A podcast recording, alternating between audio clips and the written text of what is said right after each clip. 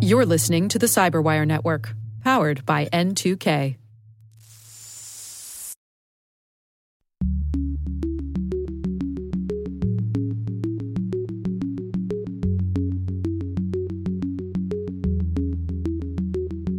Eighteen million Americans have no internet access at all. Hello, everyone, and welcome to Caveat, the CyberWire's privacy, surveillance, law, and policy podcast. I'm Dave Bittner, and joining me is my co host, Ben Yelin from the University of Maryland Center for Health and Homeland Security. Hello, Ben. Hello, Dave. On this week's show, Ben has the story of the FBI reaching out and securing servers running unpatched versions of Microsoft Exchange.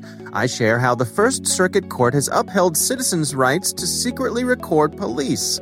And later in the show, my conversation with Grant Hosford, he's CEO of CodeSpark. We're discussing the impacts of the U.S.'s digital divide and what he believes local government should do to ensure students have the tools they need to succeed in an increasingly online world. While this show covers legal topics and Ben is a lawyer, the views expressed do not constitute legal advice. For official legal advice on any of the topics we cover, please contact your attorney. With over 8,000 threat hunters analyzing over 65 trillion signals daily, Microsoft works tirelessly with the federal government to keep our nation's data secure. This 30 year plus partnership is driving mission innovation that is secure by design. Whether optimizing your existing defenses or tackling advanced threats with AI, Microsoft gives you the intelligence and the automation you need to defend at mission scale. Let's work together to stay ahead of emerging threats and secure your mission anywhere. Learn more at aka.ms slash fedcyber. That's aka.ms slash fedcyber.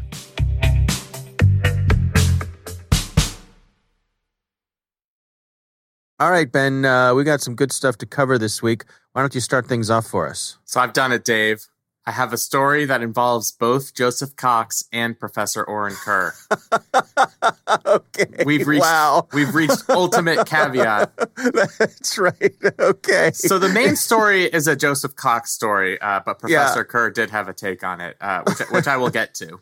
Uh, So the story is about the FBI being able to access computers, hundreds of computers around the country, to delete Microsoft Exchange hacks. So as everybody knows, there was this high-profile hack of Microsoft Exchange servers. The suspected uh, hackers are Chinese, and the United States, both in the public and private sector, have been trying to both recover from the hack and try to prevent hacks of a similar nature in the future. Right. One of the methods of recovering from the hack, of course, is encouraging users to download the recommended patches uh, to Yep. fix these security flaws.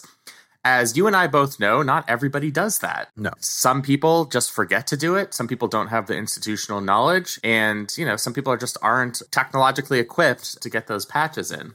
Yeah. So the FBI, not wanting to leave all of these devices vulnerable, applied for a warrant from a court to get approval to access hundreds of computers across the country running vulnerable versions of the Microsoft Exchange server in order to remove web shells left by hackers who had earlier penetrated the system. So this is a relatively radical step that law enforcement is taking. It is entirely within the confines of the law.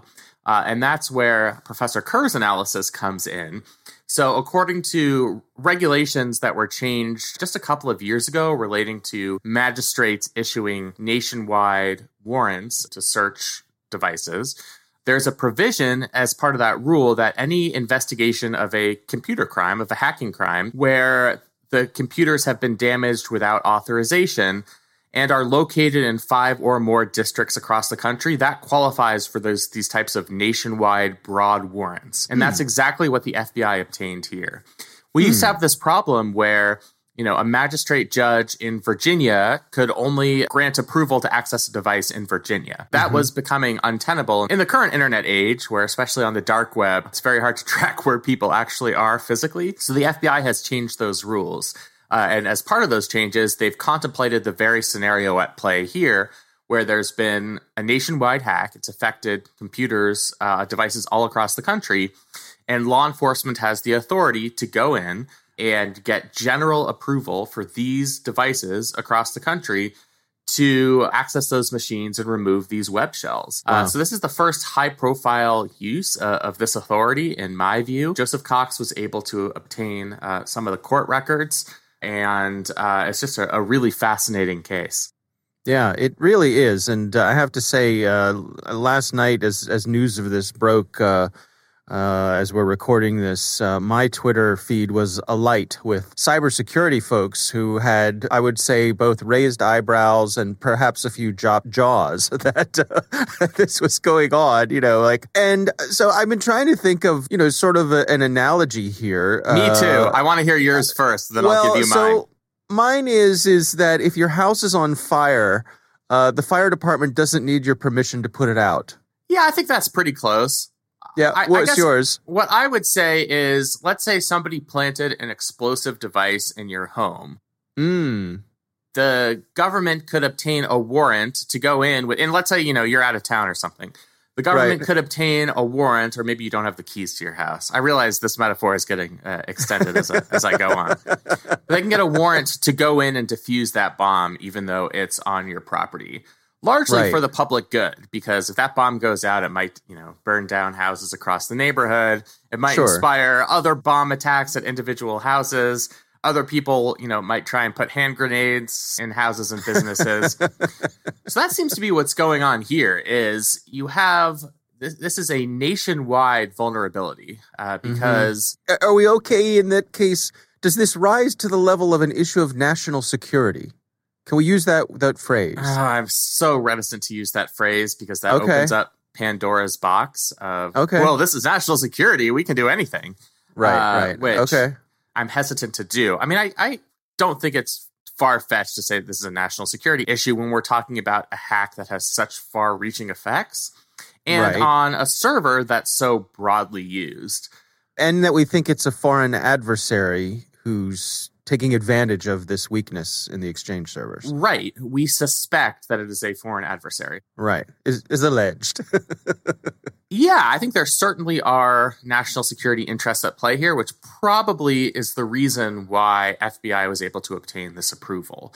If mm-hmm. this had mm-hmm. been, you know, I'm not sure if this was a non nation state or, you know, the proverbial fat guy in his bedroom who was able to infiltrate a bunch of servers, would the FBI still have been able to obtain this authority? I'm not entirely sure because this is such, we're re- requiring a certain set of circumstances uh, to be able to use something that really does invade people's privacy.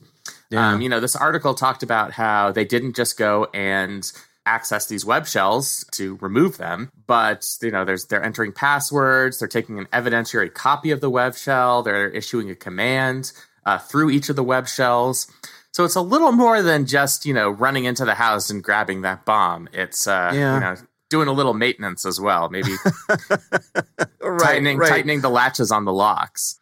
Yeah. It's interesting to me, too. I was reading the press release from the Department of Justice on this, and it's interesting how specific they're being about what they did not do. In other words, you know, they, they went in and they removed the web shells, which is the basically the software that the bad guys put in to allow them to do other things, to download additional malware, to take control of the server and do those sorts of things. So the FBI went in and removed those web shells, but they did not go looking for any additional malware that may have already been installed. So that's up to the the folks who um, basically they're they're stopping the flow of malware onto the device, but uh, it's still up to the people who have the servers to go and check and make sure that nothing else bad has happened. It's also interesting to me that the FBI has said they're making a good faith effort to reach out to everyone whose server they touched by sending them an email from yeah, from an FBI hey, just account. to let you know, yeah, right, right. Which I suppose is like uh, it's like those little notices you get in your luggage when you're when you're flying. the TSA, TSA. searched yeah. your yeah, right, right, exactly. But this is um, almost humorous to me because the very devices that the FBI was targeting here belong to people who wouldn't have, for whatever reason, downloaded security patches. Mm-hmm. So it's mm-hmm. likely that these people aren't the type of people who are going to completely understand an email coming from the FBI, you know, saying that we've gained access to your device. Yeah. I think that that might actually cause some panic among people who don't realize that this is a, a legal authority that the government has. And I hate to use this terminology, but I, I really believe that they're doing this for the public good. Mm-hmm. because you know if you you want to protect not just individual devices but networks that exist all across the country. Yeah. You understand uh, how this is making folks a little uncomfortable? Does that that resonate with you as well? Absolutely, of course. I mean, it's extremely bizarre. You know, if if you were to just approach this story in a vacuum, that the FBI can legally access our devices and can be active on our devices to remove those web shells uh, and do a bunch of different other things, like that would be eye opening to somebody who wouldn't understand the full context of the story. And Yeah. again, we are balancing risks and rewards here. So I certainly would understand somebody saying, I understand the severity of this hack and the potential damage that it could do, but that does not justify this intrusion into personal devices. I would completely understand that viewpoint. I think it's a, a really difficult policy question. I think Mhm. the government has answered this policy question. They've set up a process Mm-hmm. where this is something that magistrate judges, per Department of Justice rules, have the ability to do. Right, right. And I suppose it's comforting that a warrant is required. Yes, yes. This went in front of a judge, so it's not just the FBI, as you see in uh, in other contexts, particularly uh, in the national security context, using warrantless authorities to perform, you know, this type of signals intelligence or you know any intrusion into somebody's devices.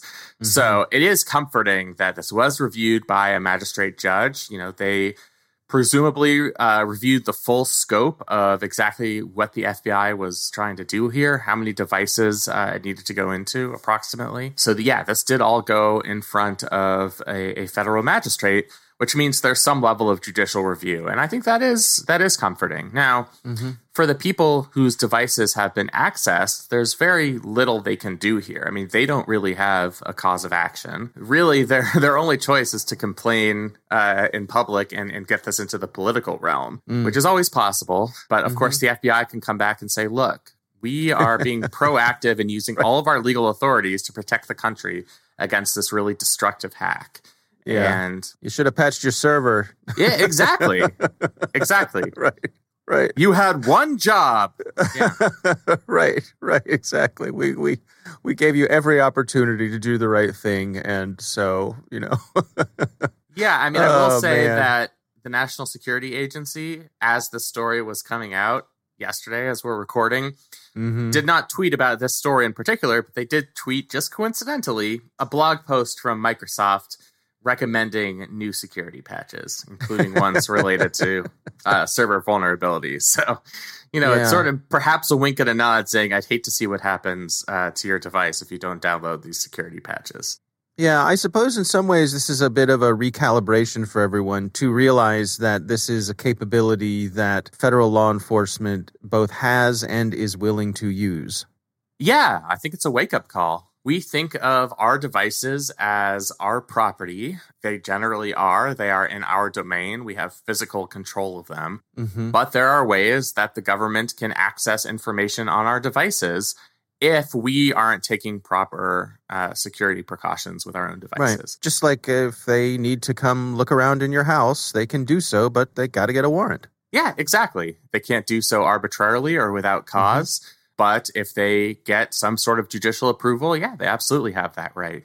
No private property right in any realm is absolute, especially if an intrusion has been granted by a judicial authority.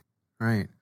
All right. Well, interesting stuff, and dare I say, interesting times. Uh, Very interesting times. and and Yeah. a, really a, a fascinating story that I think we're just kind of processing it now. I mean, it's only been 24 hours. And I think there's going to be some second order effects of this revelation that we'll be talking about for a long time. Yeah.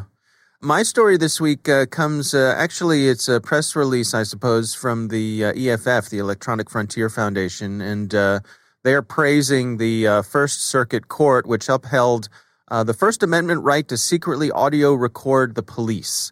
This is a, topic that has come up here on this show before. I believe, uh, I can't remember if it was here or over on the Cyberwire. I expressed my uh, skepticism when it comes to prosecutors using wiretapping statutes uh, when people are recording the police in the course of their duties. You and I live in Maryland, which is a uh, two party consent state, which yep. means if you want to record somebody, both parties have to give consent. And so there have been cases here in our great state where someone has recorded the police and then has later found themselves prosecuted because they were, were technically violating the wiretapping yeah. statute.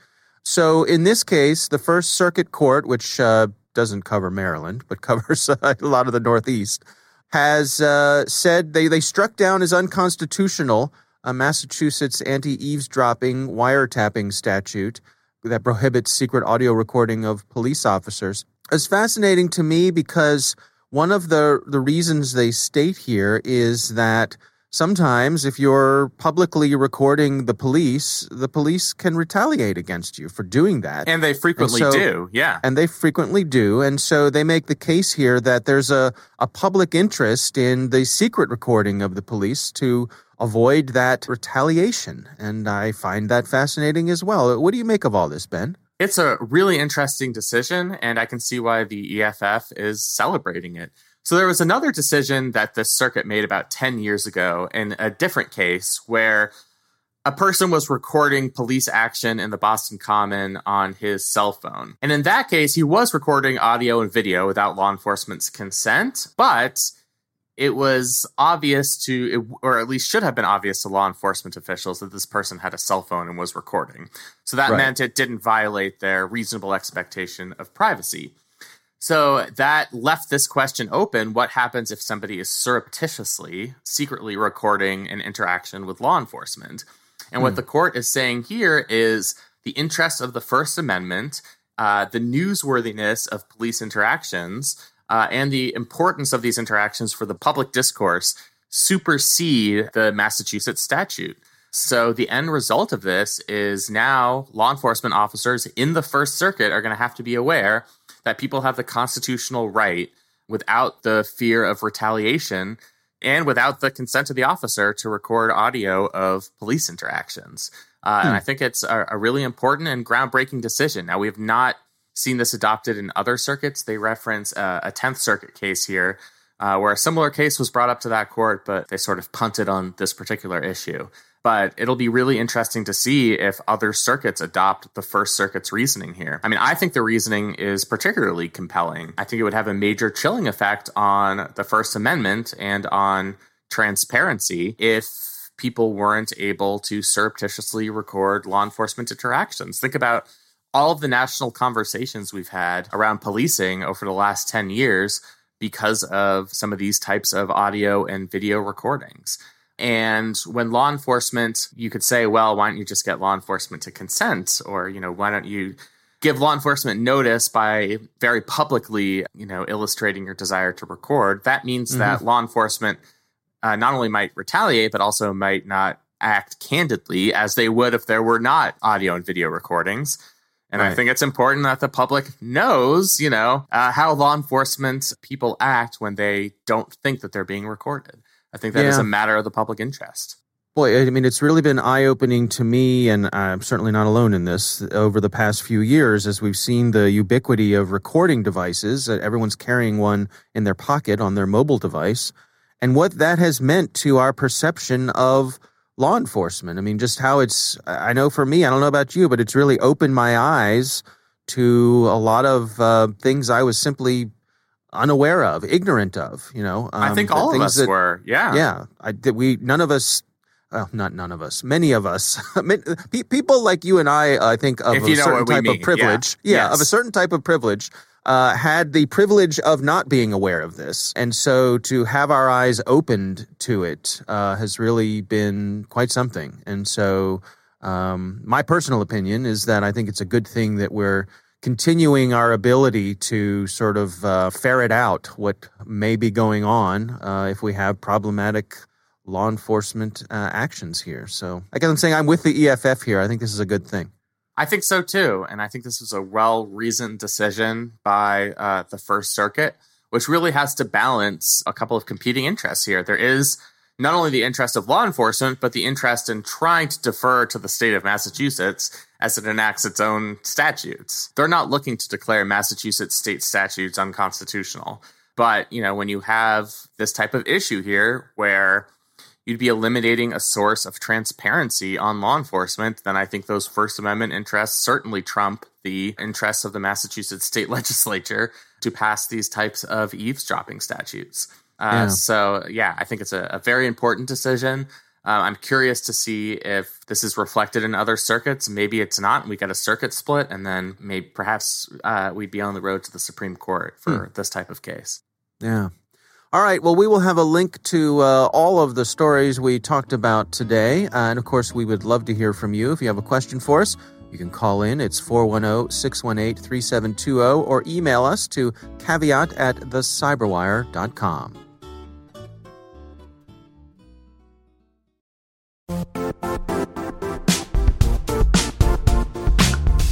Don't struggle to align your organization's cybersecurity with business risk. Get the only solution that goes beyond reacting to threats with vulnerability and risk monitoring. You need the next evolution of MDR, and only Critical Start delivers it. Critical Start doesn't just monitor and respond to threats. They put you in control by detecting suspicious activities, quickly responding to contain threats, and identifying your most critical assets and protecting them against vulnerabilities and exposures. With continuous visibility, expert guidance, and measurable risk reduction, Critical Start has redefined what it means to manage cyber risk. Demonstrate provable security maturity to your leadership while positioning your program to achieve the greatest risk reduction per dollar spent. Stop fearing risk and start managing it with Critical Start. Visit criticalstart.com and request a demo today. That's criticalstart.com.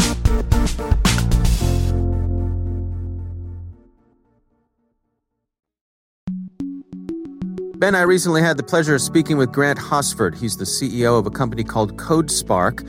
And our discussion centered around uh, his perception of the USA's digital divide and what governments could do to help ensure students have the tools they need to succeed. Here's my conversation with Grant Hosford.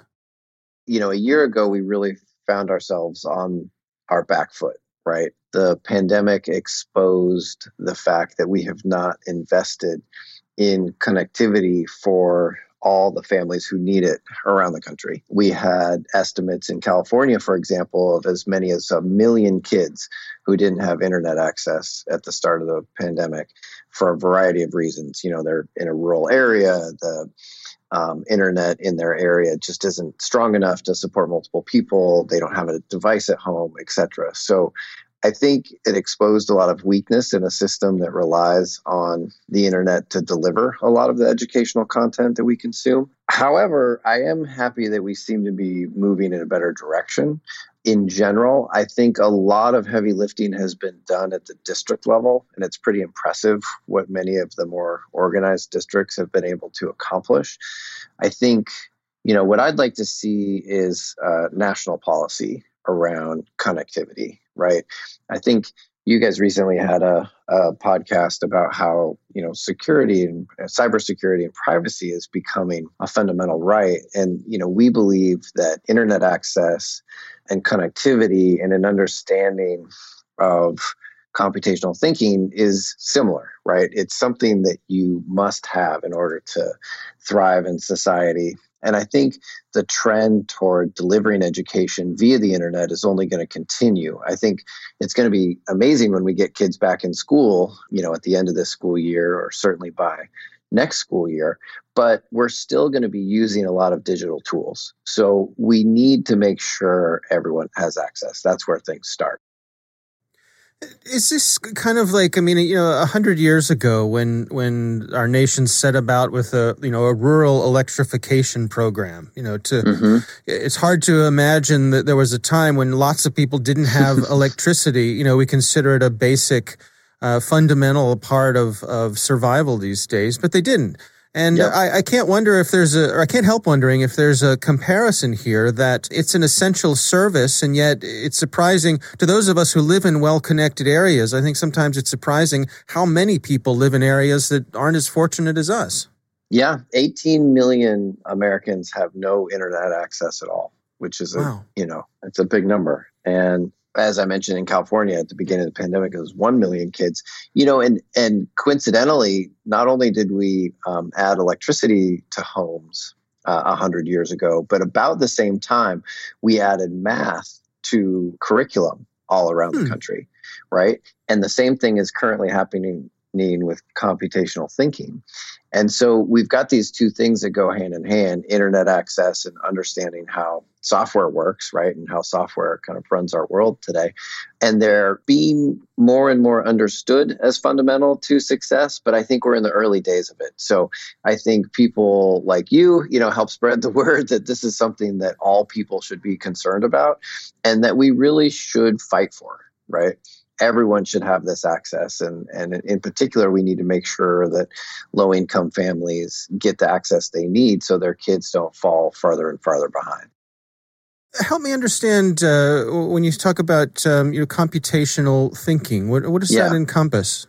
Well the buzzword that you'll hear in our industry is coding right? Teach kids to code. And that is part of what codespark does for example but but really it begins with what we would call computational thinking which is two things. It's understanding how computers work and what they're good at.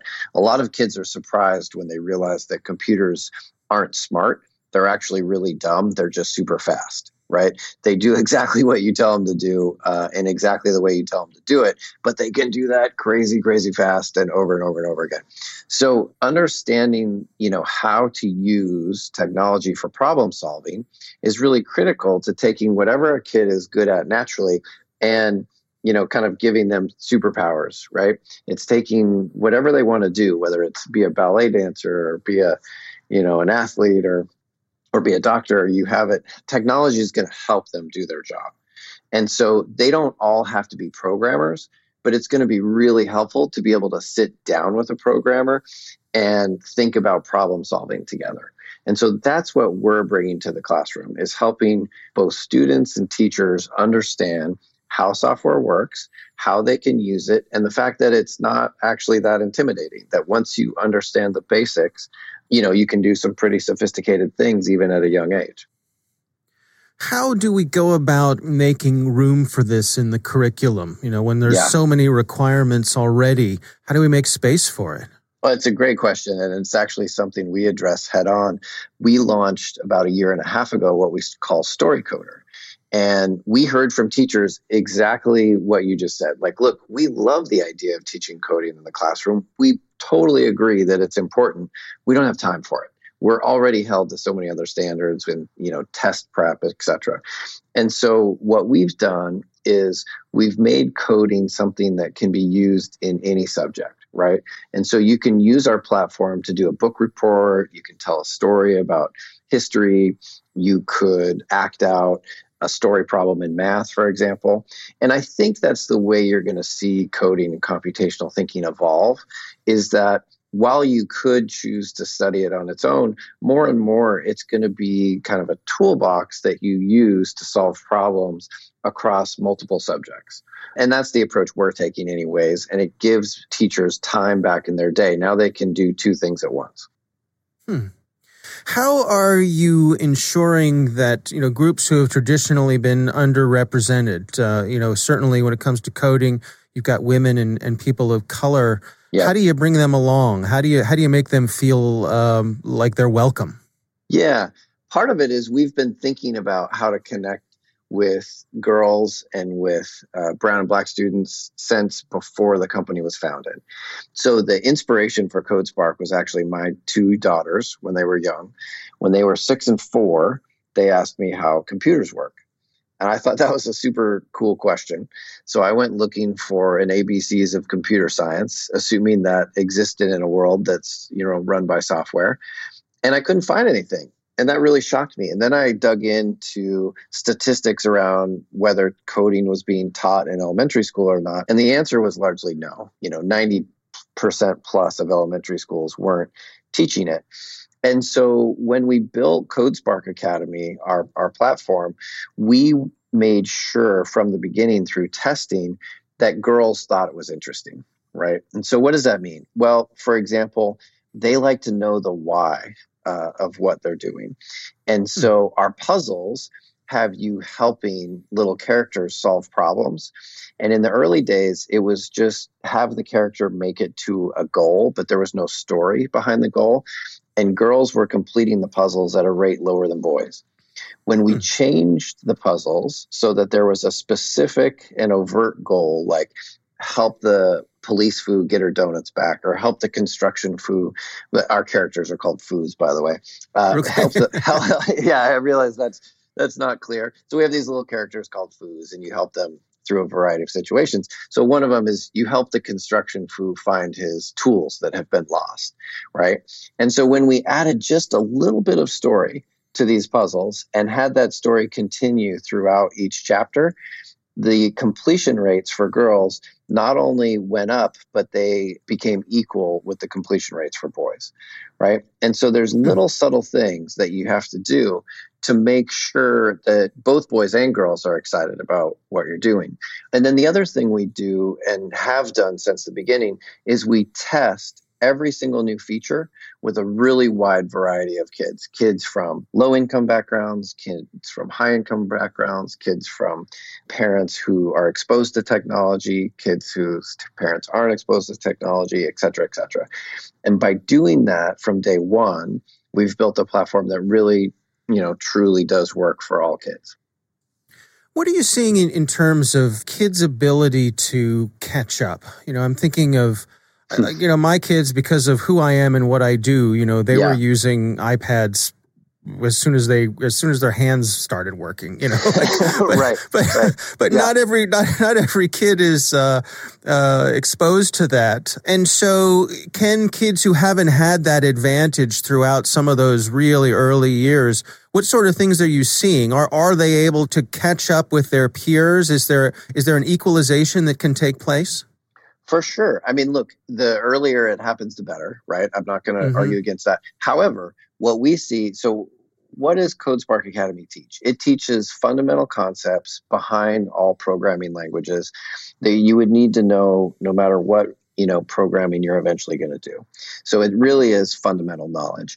And because exposure to computer science in the US is currently really uneven, it's getting better and better in that it is becoming part of curriculum. It is being introduced at younger and younger ages.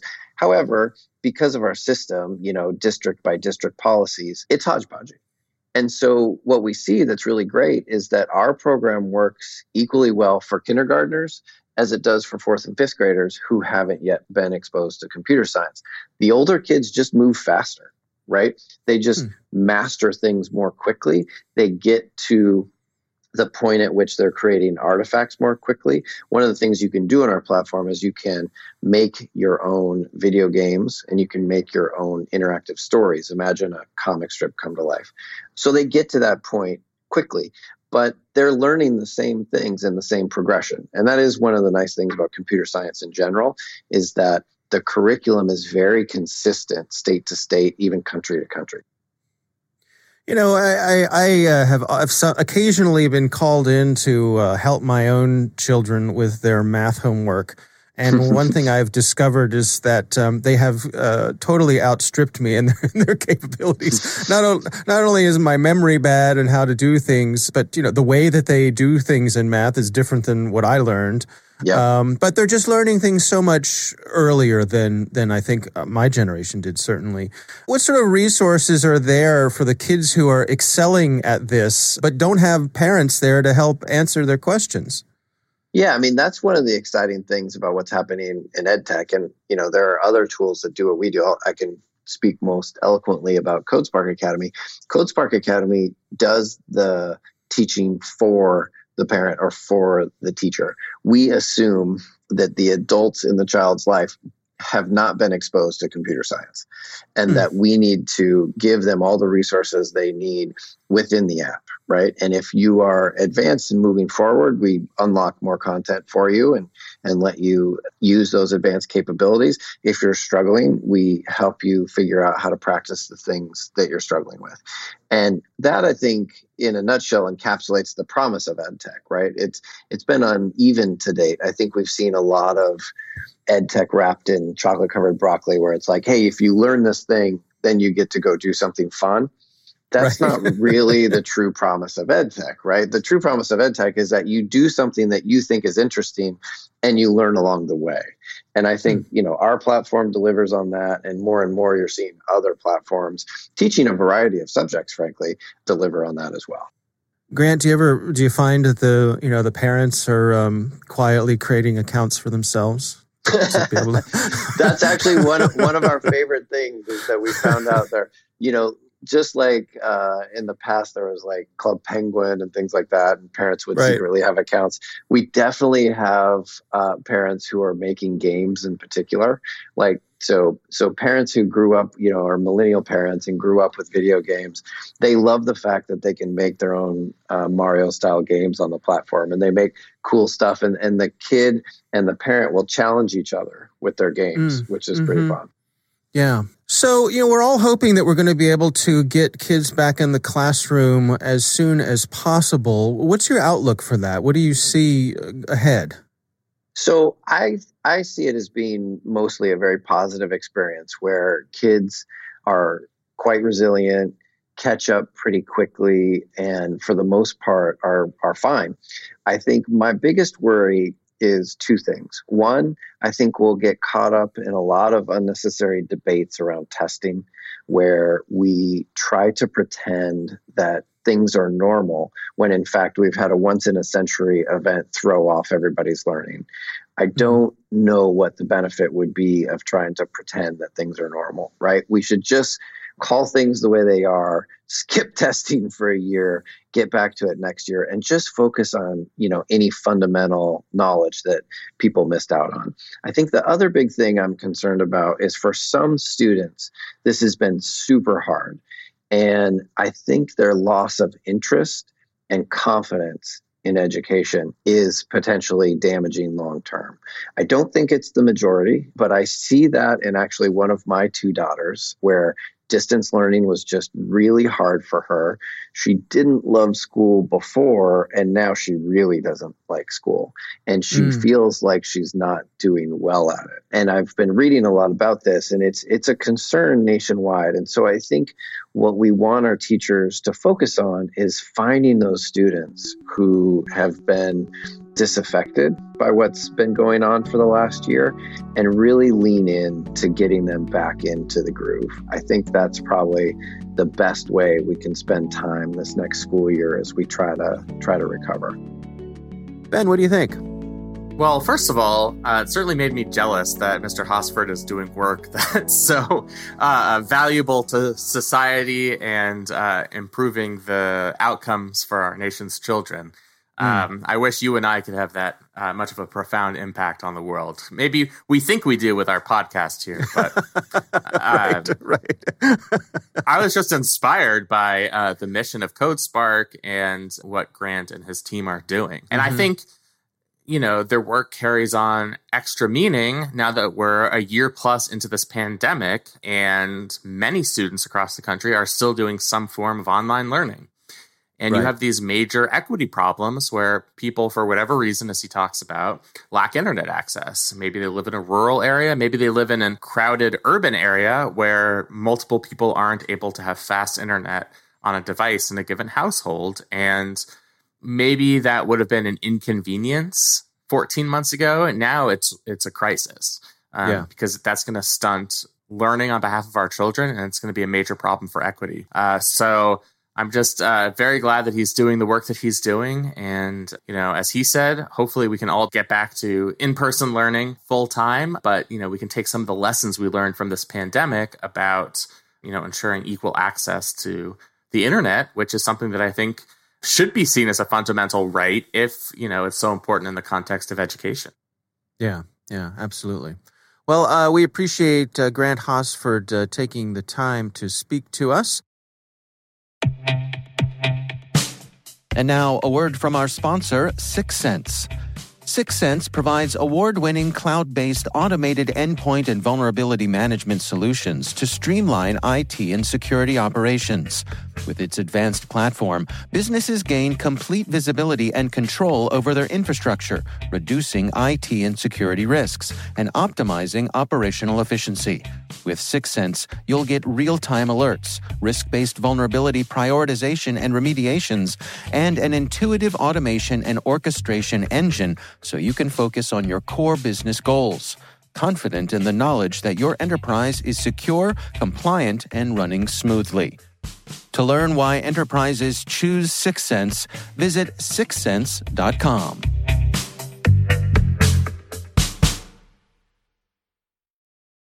We want to thank all of you for listening. That is our show. The Caveat podcast is proudly produced in Maryland at the startup studios of DataTribe, where they're co building the next generation of cybersecurity teams and technologies.